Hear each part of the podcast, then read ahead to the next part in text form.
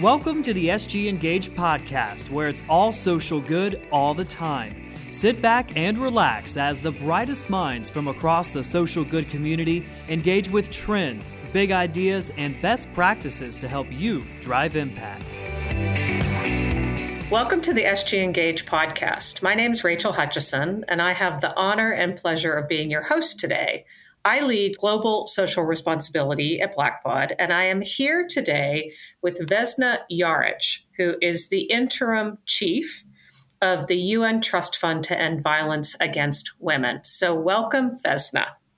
Thank you. Thank you, Rachel, for having me here with you today. So let's just start by getting to know you a little bit better. As you know, the SG Engage podcast is for all sorts of different people who are interested in social impact in all sorts of different ways. So people at nonprofits, people at companies like me, just individuals who are driven by social impact. So tell us a little bit about yourself and the UN Trust Fund to End Violence Against Women. Sure. Again, thank you for having me today with you, Rachel. And as you said, my name is Vesna Jaric, and I'm the acting chief of the only grant-giving mechanism that is specialized in ending violence against women, which is the UN Trust Fund to End Violence Against Women. The fund is managed by the agency called UN Women, and it was established 25 years ago by the General Assembly of the United Nations, really on the wave of powerful feminist requests that emerged from the Beijing World Conference back in 1995, where Hillary Clinton famously proclaimed that women's rights are human rights. So ever since, the fund's mission has been to resource and enable demand-driven and contextually relevant initiatives that drive the agenda of ending violence against women and girls. So far, the fund has supported more than 600 organizations in 140 countries and territories across the world, and we've disbursed almost $200 million to these organizations. And we can say that, unfortunately, the fund's mission is as relevant today as ever, as we see the freedom of violence is really a key prerequisite for achieving the ambitious global agenda of Sustainable Development Goals. And as the world, we have set out ourselves to achieve that agenda by 2030. So we really need to accelerate the efforts towards ending violence against women objective, especially now in this context where we see concerning trends of increased rates of violence against women, either due to COVID-19 as a global pandemic threat or other threats emerging from disruptive events. So you've mentioned the Sustainable Development Goals, or the SDGs, and I know that today, which is International Women's Day, and every day, there are a lot of people who are really focused on SDG 5, which is gender equality and women's empowerment. And that's important to many of the people listening. So given that context, does this day and this moment give us an opportunity to reflect on the state of women and girls around the world? I think the answer is yes. But can you talk to us a little bit about what that state is? Absolutely. And yes, totally agree, Rachel. March 8th is always an annual appointment for us and for the whole world, really, to reflect and assess the successes of centuries-long claim for gender-equal world and women's rights. Now, if you are asking me to make an assessment of what the progress is, it really depends on where and when we place the pin of comparison. And certainly we can claim that significant progress has been made over the centuries on this path towards gender equal world. For example, in most parts of the world, women are free to choose their partners. They are free to go safely in schools. They can vote. Encouragingly enough, globally, proportion of women in parliament has more than doubled since 1995. But we also need to be realistic, right? Taking the example of parliament, in this moment, women still occupy only 1/4 of the parliament seats globally, right? So every time period, every geographic location deals with some new and some old and persisting challenges to gender-equal world. I would argue that violence against women and girls is probably the oldest and the most stubbornly persistent problem that the world is dealing with. It is deeply rooted in social cultural norms that govern our societies. How else can we explain that still we are dealing with a really concerning figure of 1 in 3 women around the world having had experience of some form or either physical or sexual violence? This is the statistic that came out of the prevalence study conducted by the World Health Organization prior to the pandemic of COVID-19. And also, just to put it in the context that is relevant for our audience, the United States are really not an exception to this terrifying figure, right? The same prevalence study showed that 26% of women and girls in the United States had experienced violence in their lifetimes, which puts the United States in that global figure of 1 in 3. And again, as I said, this is the pre-pandemic situation screenshot, right? So we know that pandemic, unfortunately, has sorely exacerbated this already dire situation for women and girls. We all had the opportunity to read the outpouring reports on increased rates of violence against women in different parts of the world. UN Women, our home agency, has estimated that 11 million girls may not return to school after the pandemic. Another agency of the UN system, UNFPA, estimated that 13 million more girls may be pushed in forced child marriages as a negative coping mechanism with the impact of the COVID-19. So this really brings us back again to the Sustainable Development Goals that you mentioned at the beginning. And it shows that the achievement of this ambitious agenda of Sustainable Development Goals heavily depends on our ability to put an end to violence against women and girls. And this becomes even more important in the context of disruptive events that represent significant threat multipliers, such as the pandemic, such as conflict outbursts, such as natural disasters, as a result of climate change events. But I have to also, if you allow me, end on a positive note so that I don't design, too dramatic and dire situation. There is also hope there that we are seeing through the lens of the UN Trust Fund to End Violence Against Women. We are working directly with the women's rights organizations and civil society organizations that are operating locally, and they're giving us a lot of hope. We have witnessed throughout this pandemic and over the past 25 years to their life-saving work with women and girls, survivors of violence and those at risk of violence. So there is hope out there.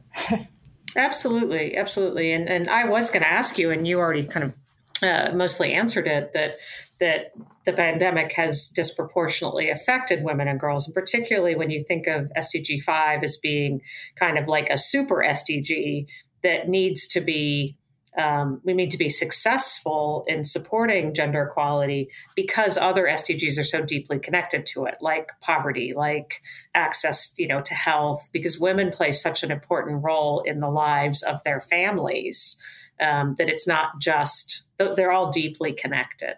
Absolutely. So your work is under the United Nations Development System umbrella. So as you said, you focus on women and girls in countries eligible for development aid, and then you report back to the UN member states.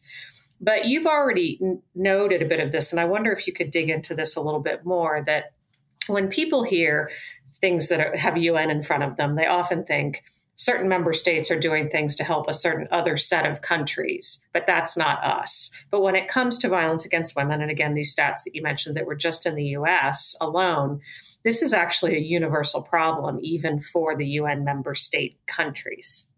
It is indeed, absolutely. And this problem doesn't really live in isolation, right? This is not a country-centered and confined to the borders problem for several reasons, right? On the one hand, we are truly living in an interconnected world, right? Both physically and virtually. And regardless of what form of violence we're talking about, whether we are talking about sexual harassment in the workplace or the Me Too outcry movement emerging from Hollywood and then taking shape elsewhere in other parts of the world, or if we are talking about female genital mutilation and cutting or bride kidnapping or other harmful traditional practices or sexual exploitation, right? The forms and manifestations are endless. But regardless of what form we are talking about, what really sustains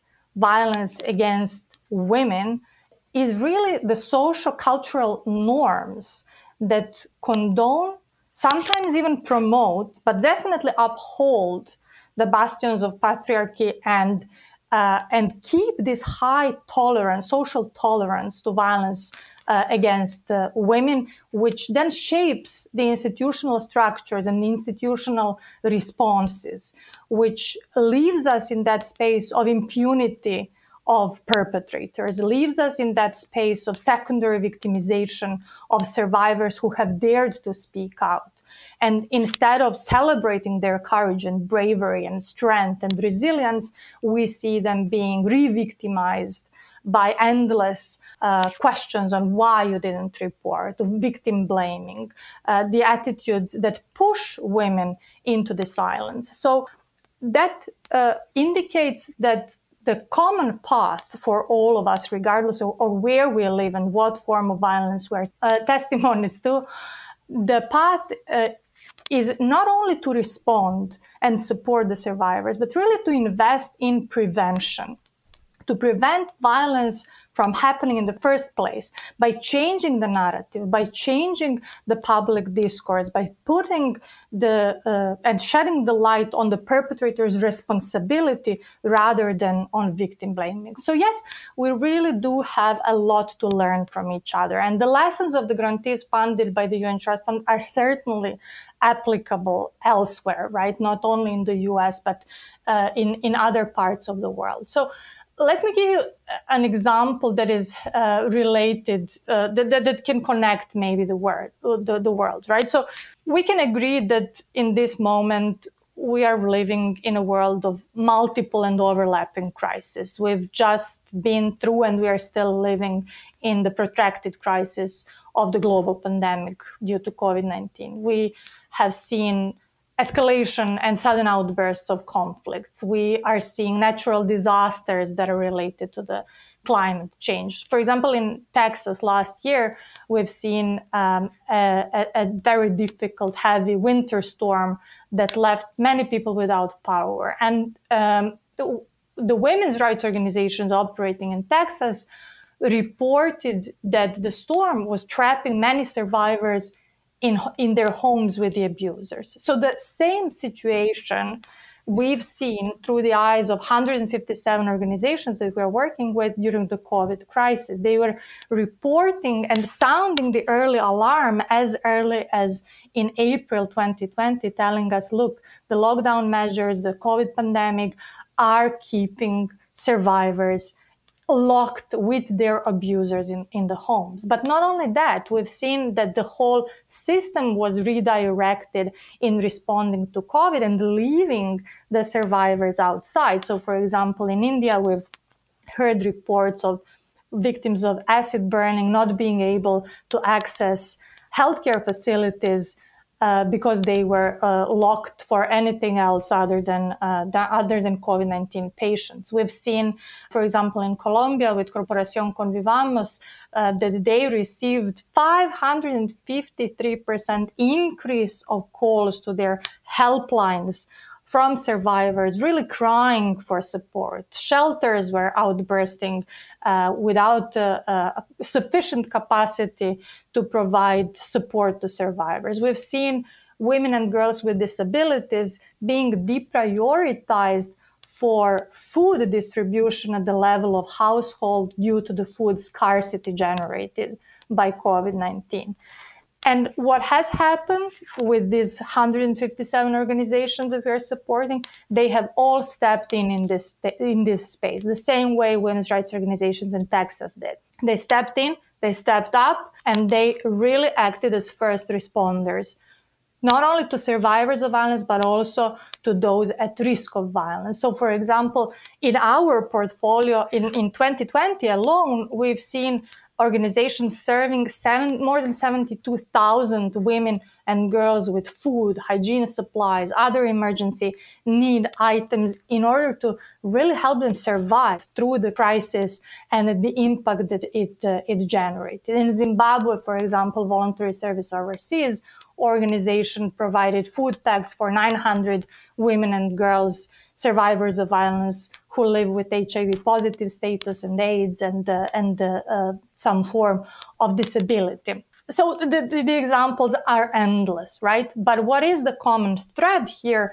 that really brings together both the US experience and experience from the organizations around the world is that women's rights organizations have been the first responders. And the message, I think, for all of us is to cherish that and to recognize that they have the role to play in the preparedness system. Whatever is the shape and form of the crisis, the women's rights organizations are there to serve the survivors, to help the communities. But I also have to share, Rachel, with you the information that puts, the entire conversation in a larger context.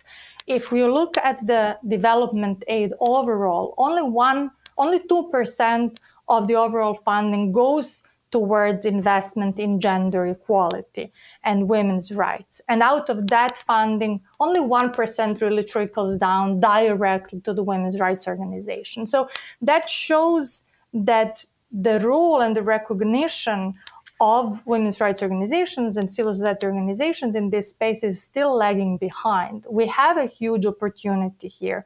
We have this huge capacity to leave no one behind, truly, and we need to resource and enable the expertise of these organizations to deliver upon that. So how do we do that? How do you increase it from 2%? Who controls that? Well, there are a lot of ways how we can do it. One way is to use our voices as active citizens and talk to our governments and motivate them to increase that portion of development aid that goes directed to gender equality and women's rights, agenda that is so substantially important to the achievement of Sustainable Development Goals, as you are noting, not only through and exclusively through the SDG 5, but really throughout all 17 goals. So this is one of the ways how we individually can act and move. We can also support the organizations that we know about in our local communities. We can support them also through the UN Trust Fund to End Violence Against Women, clearly that works globally and connects and aims to connect these worlds. I also believe that, beyond the exclusive responsibility of the government, there is also a growing participation and interest of the private sector, which is growing its share and contribution in the development aid work.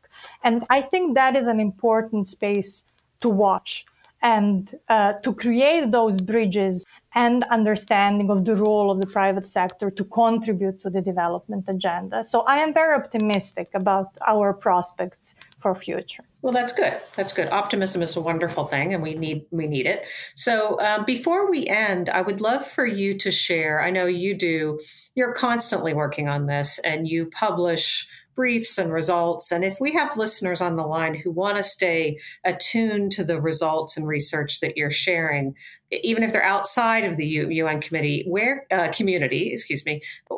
they go to find out more?